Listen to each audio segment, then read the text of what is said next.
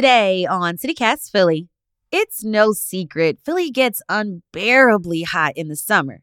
So every year, people find a place to swim in a nearby creek in the Wissahickon Valley Park. That's in Northwest Philly. It's also called Devil's Pool. But it's totally against park rules to swim in the creek. So why are people still going in the water? It's Tuesday, July 11th. I'm Trenae Nuri, and here's what Philly's talking about.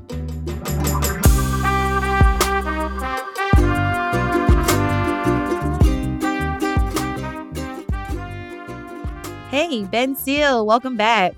Thanks for having me back. It's good to be with you. Awesome. Ben, you recently wrote an article in Grid Philly about how people keep coming back to Devil's Pool. You know, I walked past this spot in the park and I've seen people splashing in the water.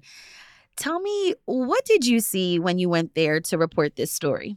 Yeah, I've I've been to Devil's Pool a bunch over the years. Never to never to swim and hang out for the day, but just sort of walking past on hikes. And it's very clear that it is, you know, the central attraction of the park for a lot of people. It's a place where um, families come out, where young people come out to to dive into the water and swim and play. When I was there in early June, when I was working on this story there were probably 100 people there. There were people grilling, there was music, there were, you know, people probably from the ages of, of 4 to, to 60 or something like that. It was a really wide, diverse assortment of people having a really nice time on a hot day because it is a, a special place. It's the, the intersection of the Wissahickon Creek and Cresheim Creek.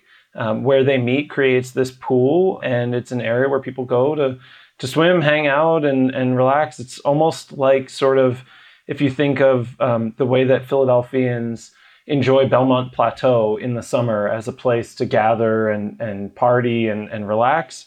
It's a lot like that, but if you're in the middle of the woods and surrounded by beautiful water and trees and, and everything else. Ben, I've got to ask you, I've always been curious, why do we call it Devil's Pool? It's a good question. And in working on this story, I don't think I actually came to a conclusion. I'm not sure if there is a definitive answer on that. I think one of the theories, at least, is uh, is that it comes from a Lenni Lenape word.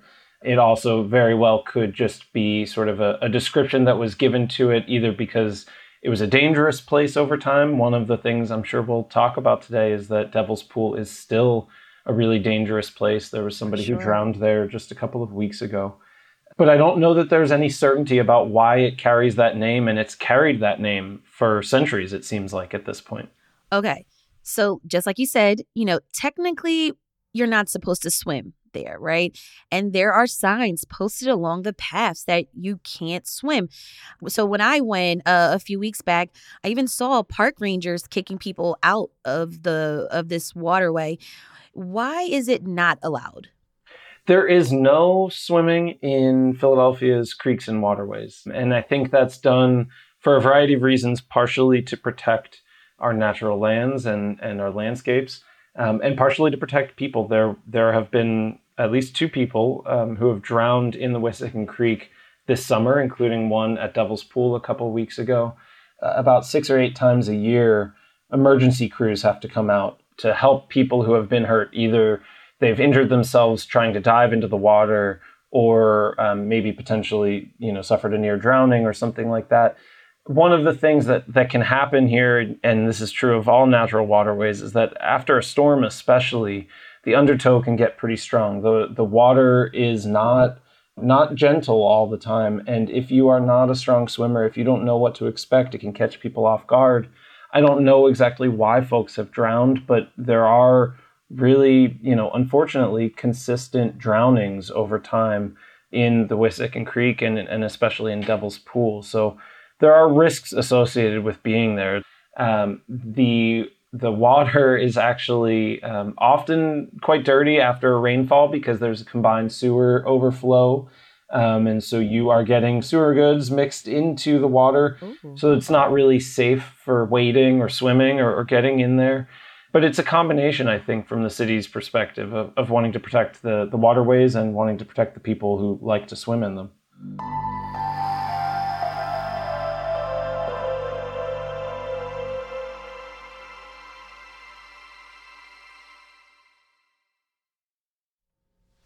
So, despite these risks, right, people keep coming back. What makes this place so special to people who continue to visit?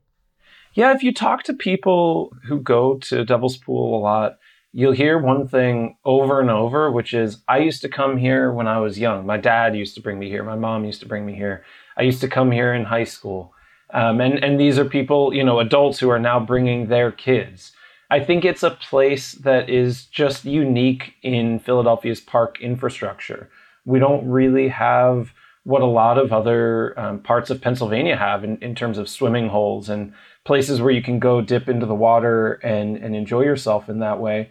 And Devil's Pool is a beautiful place. It's easily or relatively easily accessible. You have to take a, a short hike, but it, it, pretty much anyone um, with good mobility can get there.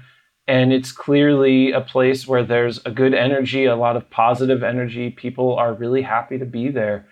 I talked with a gentleman who lives actually at the uh, the bottom of Livezey Road in an old house there. He, he's certainly the closest person to Devil's Pool. Um, he's been living there for about a decade, and he said, "I couldn't tell you the number of people who come and tell me that this is the best day of the year that they're having here. That this is something they look forward to to celebrate." And it's particularly a, a popular place for Philadelphia's African American and Latino populations who maybe don't have the same opportunities in other places to really just go out and enjoy nature and feel comfortable. Um, and so it, it really is a special place to a lot of people, despite the uh, the questions around sustainability and safety. Now, what do some neighbors and even groups who take care of the park say about people swimming in the water?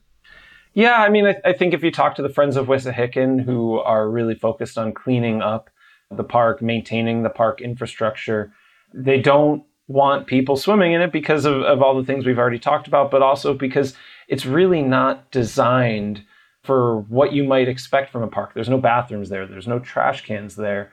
There's really no ways to keep it a clean and well maintained place within the park. And there's a lot of attention required to try to clean up and, and do that after you get a big crowd on a, a, a summer afternoon. And so I think they would like to see people enjoy the entire park, but do it safely and, and carefully um, and with respect to the lands there. But it's, it's tough. And I think if you talk to sort of advocates for recreation, they would say it might be nice for the city, for the park system to put in some of those things. Right. I was just going to ask you like, are there ways that the city can make Devil's Pool safer so that people could enjoy the water? Yeah, I think there's really no reason that you can't put in trash cans and more signage.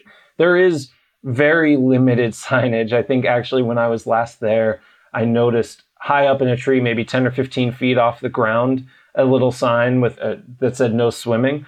Well, it's not really going to do a lot to keep people out of the water if they don't even see that sign to begin with. Another thing I heard in, in reporting this story is that there's a an interest maybe in, in, in putting in some kind of water monitoring system just to let people know the quality of the water that they're about to step into. If they're going to be going in, it's good to know whether there's pollution in that water and whether you need to be careful about it. Or to give people better warnings, um, you know, on signage that lets them know what really is going on at Devil's Pool, the, the harms, the risks, but also the rewards. And I think that the city could probably do a better job of making it a safe space for people to come and enjoy without some of those risks attached. All right, that was Ben Seal, freelance reporter for Grid Philly. Thank you so much for bringing the story to CityCast Philly. I'm happy to have done it. Thank you, Trenae. We'll have a link to Ben's full story in our show notes. And if you don't know, Wissahickon Valley Park is located at Valley Green Road. And here's what else Philly's talking about.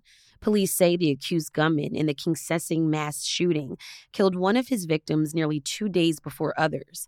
According to the Philadelphia Inquirer, Joseph Wamah Jr. was killed 44 hours before Kimbrady Carriker shot and killed four others. Authorities are looking into new questions about why Carriker wasn't arrested for the first crime and why he went back on a shooting spree. And an elementary school is getting a new name. According to the Philadelphia Tribune, the Chester A. Arthur Elementary School on 20th and Catherine Streets has been renamed Marian Anderson Neighborhood Academy. Anderson is best known as a renowned opera singer who was the first African American to perform on the steps of the Lincoln Memorial in Washington, D.C., and at the Metropolitan Opera House in New York.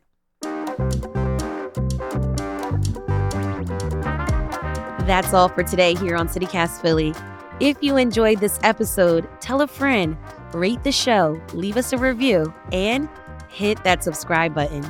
Be sure to sign up for our morning newsletter too. It's called Hey Philly. We'll be back tomorrow morning with more news from around the city. Bye.